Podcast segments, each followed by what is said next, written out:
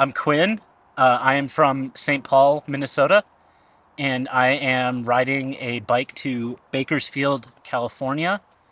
Um, and yeah, that's about it. I'm riding a bicycle, bike touring. Cool. How, how old are you? Uh, I'm 18. Uh, I graduated from high school in June. Wow, that's awesome. And how did you get the idea to do this? I came across the story of this guy, Heinz uh, Stücke. Um, and from, I think, like 1961 to 2014, uh, he rode um, without stopping. Um, and I heard about him a few years ago, and I already had the cycling itch, but I was mostly doing like, uh, you know, road riding, gran fondos, and that sort of thing. Um, and I wasn't fast, but I could like, you know, do distances, and I liked camping, so um, after hearing about him and that you know bike touring was totally a doable thing, um, made sense to try it out. And so I did um, my first couple of tours up to five days um, at home in Minnesota, like around Lake Superior area.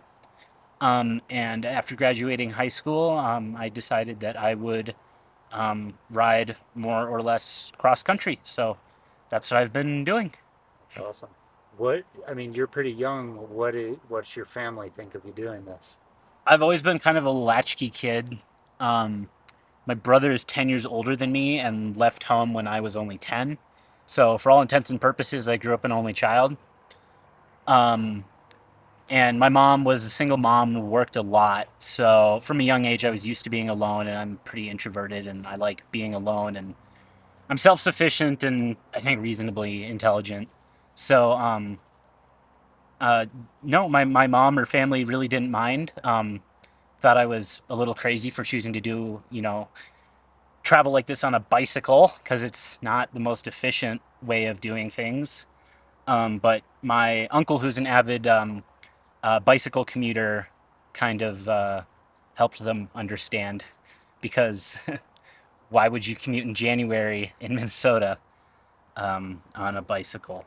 So, yeah, they trust me and know that I'll be safe and I'm not really a wild guy at all. I don't party or anything, so yeah, I just they don't mind. What what exactly is your route? I mean, you start you're starting at home. Yeah, so I started in St. Paul, uh, which is kind of the center of Minnesota to the, um, but pushed all the way to the Wisconsin border east. So um, I rode all the way to the far southwest corner of Minnesota, crossed over into South Dakota, and then I did the whole um, southern route across um, South Dakota, which pretty closely follows the northern tier route, I believe. Um, and from South Dakota, I went to uh, uh, crossed over into Wyoming, and I did the far southeast corner of Wyoming. Crossed over into Fort Collins, Colorado, um, did the uh, length of Colorado, more or less, um, over Rocky Mountain National Park. Um, and then um, I humped over that into Utah. Um, and and uh, I've kind of been going due west across Utah, and that's how I ran into Salt Lake City and this guy. Yeah. And and then where are you going to go from here? Um, I don't really plan out much in ahead um, because I find it makes me kind of anxious when I have like sort of kind of deadlines to meet. I like to go with the flow and be able to do the kind of mileage I, I want to do um, without having a strict schedule. So, really only ever plan like two days in advance. But um, um, from here, I'm going to head um, north into uh, Idaho and then over Idaho west into Oregon and then down um, the Pacific uh, Pacific Coast Highway. Is that what you'd call it? Yeah. Um, down to the um, longitude that is in line with um, LA, and then head east to um, Bakersfield, which is about um, about uh, like 150 miles north of LA. So And Bakersfield because I have family there. I want to see, um, and I can crash for a couple weeks and recover. I guess. yeah, we'll do it. Yeah. What at the beginning of this trip when you were thinking of it, what was the thing that you were looking forward to the most? Could be a place, could be a thing. Um, just seeing the seeing the U.S. from a bicycle seat. Um, I think it's a pretty common thing that bicycle tourists understand, which is that um, a plane, you just fly right over everything. There's no immersion. A car, you just see everything go by in a window and occasionally stop for gas or food or a tourist trap. Um, and backpacking is just too slow. backpacking is too slow. Um, so uh, a, a bicycle, you know, going you know 12 to 15 miles an hour and seeing the country fully immersed with it, um, is is really ideal. You just see the see where you're touring, you know, 50 to 90 miles at a time, and just just roll with it. Um, I hadn't really been much outside of the Upper Midwest, um, so uh, I I wanted to see the kinds of landscapes that I had always you know read and seen on TV for you know my whole childhood. So yeah, just see mountains for once, and you know plains and deserts and you know big woods and all sorts of cool stuff. Yeah. You're about halfway through the trip now, let's say. What's been the best part of your experience thus far? Can you be more specific? I don't know. Something what stands out as the just the The, highlight of the trip. the people definitely, which I think is a pretty common one for for bike tourists to say. But I've met some really wonderful people. Um, in South Dakota, um, uh, I met two other folks doing bike tours. Um, a guy uh, riding from Milwaukee to Oregon, um, and he's originally from Mississippi, and a guy who is from Zurich, Switzerland, um, who was riding from Atlantic City uh, to to Oregon to Seattle or Seattle, Washington, I should say, not Oregon. And uh, they were really awesome. Uh, I rode cumulatively with the two of them for about a week and a half, two weeks. Um, and yeah, we just had a good time, pushed each other to do, you know, bigger miles. And it was nice to have someone to split hotel room bills with because we could get a $200 hotel room for like 100 bucks each, which was, you know, really nice if we if we felt like spoiling ourselves like that. Um, and then they'd want to kick us out because we ate too much at the complimentary buffet in the morning. um, but but hotel waffles are just so good. They're so over overly sweetened. It's delicious. Um, and uh, you know, we'd stop at um, uh, at a lot of places because he was from Switzerland. Um, you know, America was, you know, you know, quite literally really foreign to him. So it was a lot of trying uh, new foods, like introducing him to tater tots, which kind of blew his mind, and uh, like fish and chips. He had been to Britain before, but hadn't really had, um, I guess, American fish and chips is what you call it, um, and Mexican food. You don't really get cantinas and stuff in Switzerland, so um, you know, encouraging him to try enchiladas or you know tacos, burritos, you know, all sorts of fun stuff like that. And it was just really fun. And uh, of course, when this guy's you know blown away by tater tots, the other pe- person in the bar, the other guys in the bar and grill, like, how the hell does he not know what tater tots are? I'm like, okay, he's from Switzerland. It's like, yeah, hi, I'm Alex. um, and anyways, yeah, so we'd strike up conversations, and eventually, um, these these guys gave us eighty bucks each. Um, they were sitting at a table adjacent to us, and we were getting some burgers and, and fries, and um, that was the first time we tried a California burger, which you know blew his mind. and uh, they were like, you know, shocked that anyone would willingly ride a bicycle across the U.S., let alone do it, you know, from Switzerland. Um, and, and so um, maybe they took pity on us, thinking that we were bums or something, when we're not. We're just weird. And um, uh, so yeah, they they there was four guys at the table, and each one of them gave us uh, forty dollars from each guy. So we both walked away with eighty dollars in our pocket, and they were like, "Lunch is on us tomorrow." And I'm like, "You just got me lunch for two weeks. Yeah. Thank you." Um, so uh, yeah, and um, I think the the most wonderful people were in Wyoming. Um, everyone there is just um, very, very, very kind. Um, all of Wyoming, even in Cheyenne, which is you know a metropolis by Wyoming standards, um, everyone was just had that real awesome you know little little farm town spirit and, and, and way about them. Um, I was invited to crash on people's couches and sleep in their you know like pitch my tent in their pastures Um, and these aren't even Warmshowers hosts or anything. They were just um, one of them was um, a, a lady I just met in the checkout line at a grocery store when I was like getting some chips and salsa, and she was like, "I don't see many cyclists around here," and I'm like, "Yeah, I'm doing like this this you know route and so and so," and she's like, "Wow, do you have a place to stay tonight?" And I'm like, "No, not really. I think I would. I would, I think I'm gonna stay at the RV site in town." And she was like, "Oh, they're they're exclusively RVs. They don't have tent sites, but I have a huge." you know, horse pasture, and you're more than welcome to pitch your tent there, and and you know, fill up on water or food, whatever you need. I'm like, that would be wonderful. So I just you know, followed her home in her car and pitched my tent in her yard, and it was a nice evening. Um, and uh, I've stayed with, I don't know, maybe half a dozen Warmshowers hosts or something. Um, and yeah, just people from all walks of life, you know, from, you know, all of course fellow bike tourists, but you know, one guy who was preparing for a 22,000 mile trip around the world, and um, um, an older couple that had bike toured a lot um, back in the 70s and 80s, and now were you know not in physical shape to bike tour, but they loved the culture, so they hosted cyclists, um, you know, just so they could keep keep themselves immersed in in that world.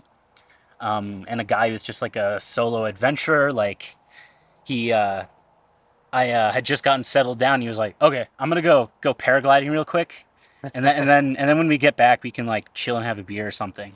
I'm like, "You're gonna just go paragliding?" And he was like, "Yeah, check out my YouTube channel or whatever." So so yeah, he uh, we kind of talked about hang gliding and paragliding and and that sort of stuff.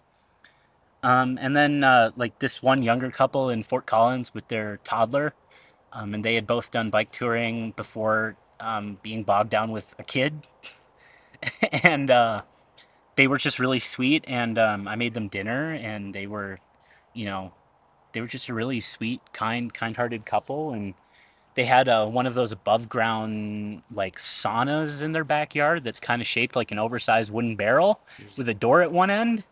And uh, I slept in that, and it was probably the most comfortable night's sleep I've had on my whole trip, because it was just like sleeping inside a cedar tree's trunk or something, and it was just really, really pleasant. And it was warm, and with the thunderstorms um, that night, um, you know, the the rain falling against the tin roof was really soothing, and it was just all very pleasant. And um, yeah, it's cool. Why you said that like the people in Wyoming were super nice? Why do you think? Why is that? because Wyoming's one one big farm town, I guess. Um, I don't know. Um, I, I, I don't really know the reasons, but I think a lot of it is cultural. Um, you know, I, I don't mean to sound like a broken record, but they were just had that small town America spirit. They were very giving, um, very you know talkative, but not in a boring way, um, and and and just so generous. Um, and not suspicious of strangers really.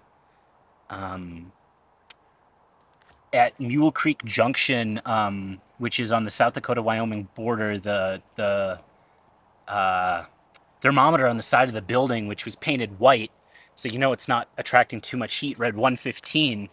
And that day I ended up getting heat stroke and like I was on the side of the road dry heaving, and a rancher pulled up in his truck. He took a break from surveying a fence and, and saw me uh, struggling on the side of the road. And he was like, All right, throw your bike and stuff in the back, and I'll bring you into town to the motel. I know the folks who run the motel.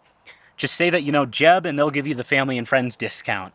And so I this this hotel room was like 50 bucks, and I got it for like 35.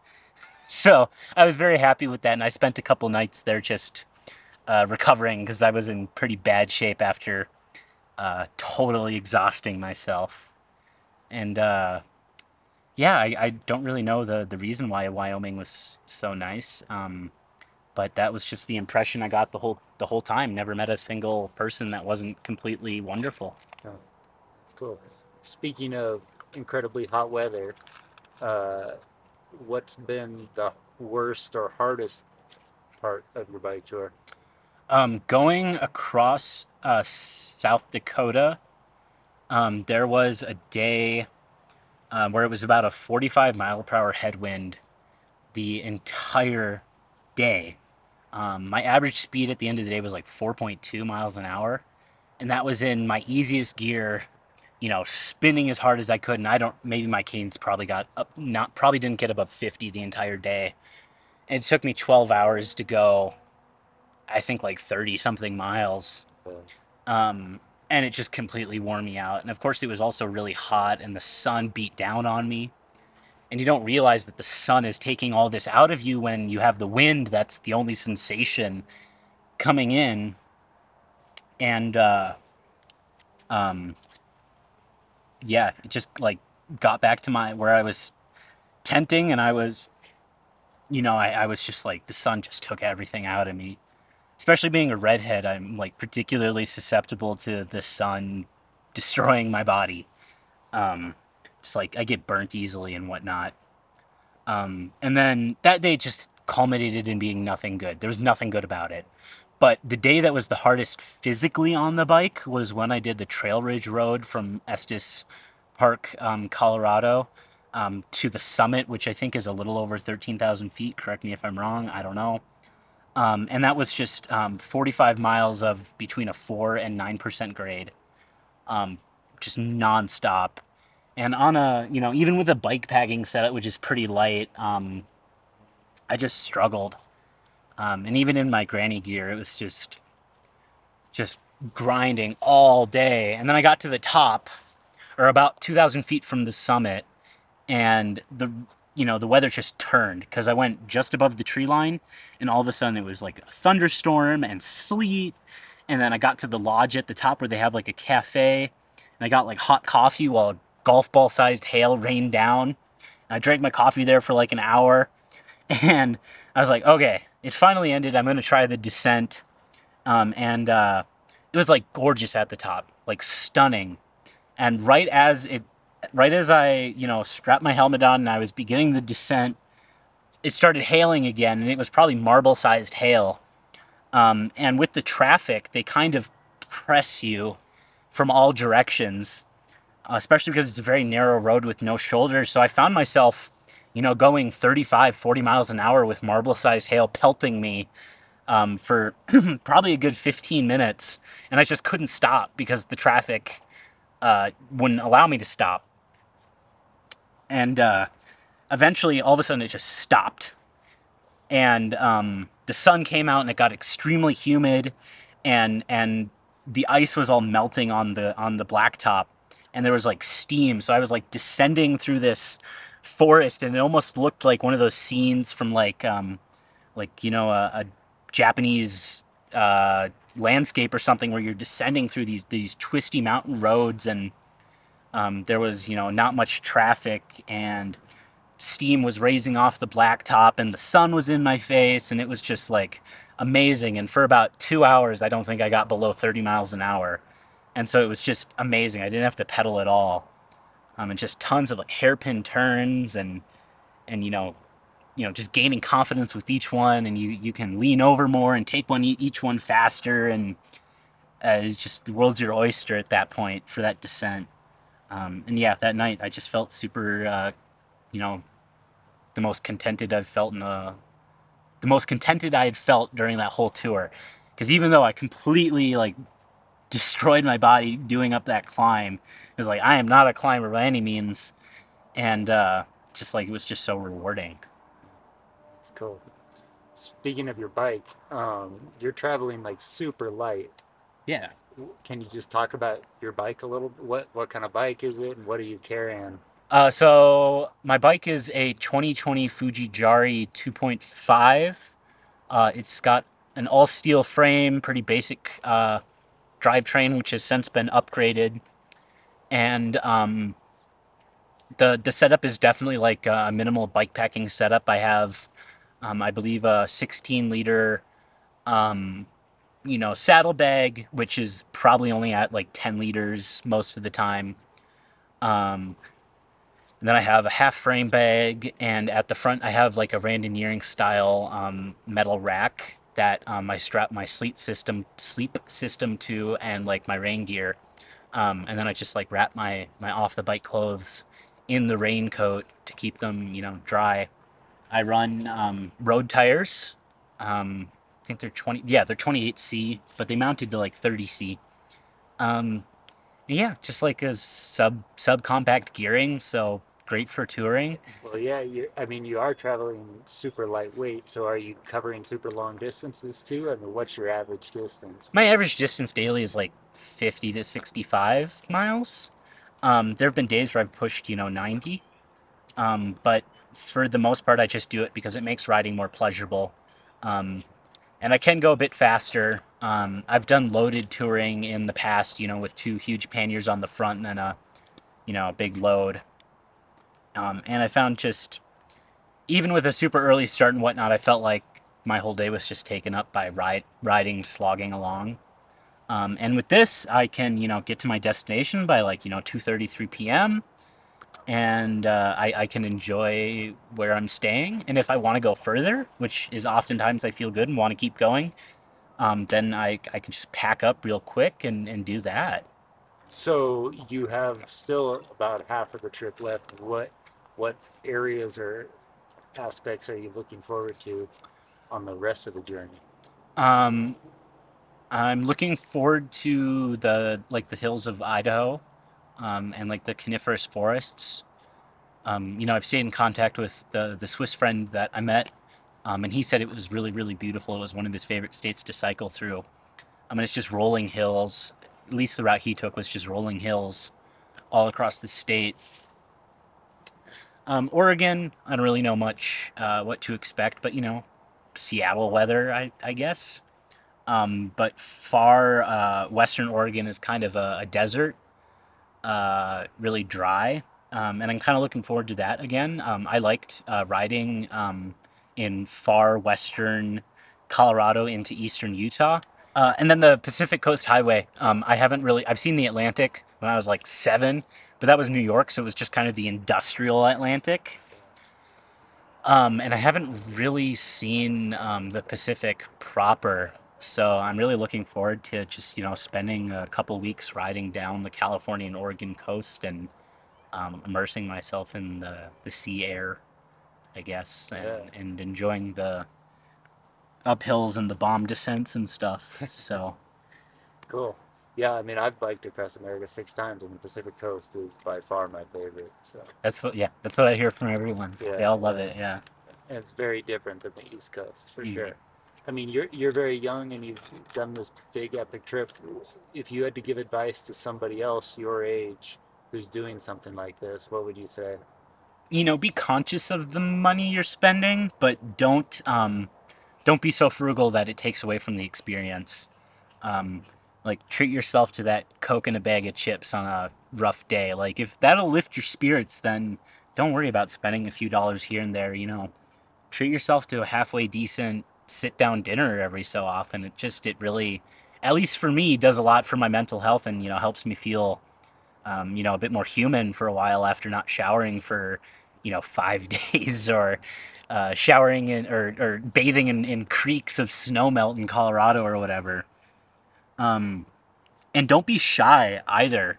Like um, many times I've been staying at RV parks who who have tent sites as well, and I'll just like you know strike up a conversation with the folks in the tent site next to me, and you know eventually we've exchanged you know you know social media, and we've you know follow each other and stay in contact, and just met some great people doing that. So just you know one you know be conscious of the money you're spending. Don't be reckless with it, but don't be so frugal that it takes away from the experience um, and two, don't be shy about putting yourself out there and, and, and being willing to meet people and, and mingle because it's it's really rewarding. Also, uh, before this interview started, you were telling me you you work in the food industry before this or something, hmm and have you been and you've been food has been a part of your trip. Yeah, so one of the motivators for the trip was um, I wanted to get exposed to culinary scenes that I hadn't um, seen or worked in um, in the past. So, um, you know, everywhere from just like um, really through the Dakotas and Wyoming, um, eating a lot of like bison and a lot of like Native American, you know, food. I ate a lot of like fry bread, um, and I don't remember the names of some other things, but like a lot of good bean dishes and some really good vegetarian food. um, and then into Colorado. Um, yeah, just you know a lot of really good eclectic food, um, but just a, a lot of um, a lot of, of you know uh, Colorado was a lot of game. I ate a lot of like elk, and I tried like antelope and you know venison and stuff, um, stuff that I hadn't really had much of before, and I really enjoyed it. But I've just enjoyed a lot of the you know down home cooking of the the Midwest and the plains areas, and um, just a lot of foods I hadn't really been exposed to much in in Minnesota, and uh, I'm looking forward to trying like some of David Chang's restaurants in LA. Um, and I'd really like to make, uh, uh, you know, like a reservation at the French Laundry or something, but that would be kind of a logistical problem, being that these are my off the bike clothes, and I'm not going to walk into a three Michelin star joint wearing this. Um, so yeah, yeah, I just I, I love food. Food's kind of my life, cycling and food. So made sense to combine my two favorite things in this world. Yeah. So what are you gonna do after this bike tour is over? I don't know, sleep for a couple days. Sounds good. yeah, uh, sleep for a couple days. Uh, eat. Um, uh, um, I, I've also been exposed to a lot of regions that I'd much rather live in than the upper Midwest. So um, I hope to maybe spend another winter or so in Minnesota um, and then move somewhere um, and uh, cut my teeth in a fine dining restaurant and just keep on pursuing what I want to do. That's cool. Yeah. Uh, do you have any other crazy stories you want to tell, or I don't know, uh, weather. I've had some fun weather. really? Um, in far southwest Minnesota, about 3 a.m., I was sleeping in my bivy on a light slope. Um, and uh, there was a freak thunderstorm, and I got washed down the slope in a mudslide about 30 yards. It's completely soaked, completely covered in mud. But I was able to find a 24 hour laundromat where I uh, washed and dried out my things to the best of my ability and slept on the floor by the nice warm dryers for a couple hours until my things were done. Um, in Murdo, South Dakota, um, I was staying in a park pavilion, and this is a very small town. I think like 60 people. Um, and there was a severe thunderstorm warning, and I was like, okay, severe thunderstorm warning, no biggie. I've, I've got shelter, and I can hide in the park bathroom if worse comes to worse. It's a cinder block building. Um, and then that became a tornado warning. Um, and my phone was like, okay, on the radar, the purple epicenter of the storm was like less than a mile from me, and I could actually physically see it twirling towards me. Um, and I was like, oh, okay. Um, what should I do now? So um, some locals started yelling at me to get in their truck because I was like really taking it seriously once I saw the locals starting to starting to freak out. Um, and so we went to the town's uh, tornado shelter, uh, which was the vault of a bank that closed down in 1929 when the stock market crashed. And so we just hung out down there for a couple hours, and you know, you know, pretty much half the town was down there, and so we just you know talked and you know drank beer and had a good time while the tornado passed over. We better end it because it's getting pretty dark. What? Uh, give me one final piece of advice or inspiration or something.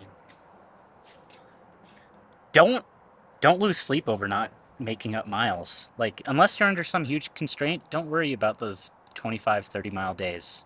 You'll make it up eventually. Um, like if your body needs a break let your body have a break. If you need to take a rest day take a rest day.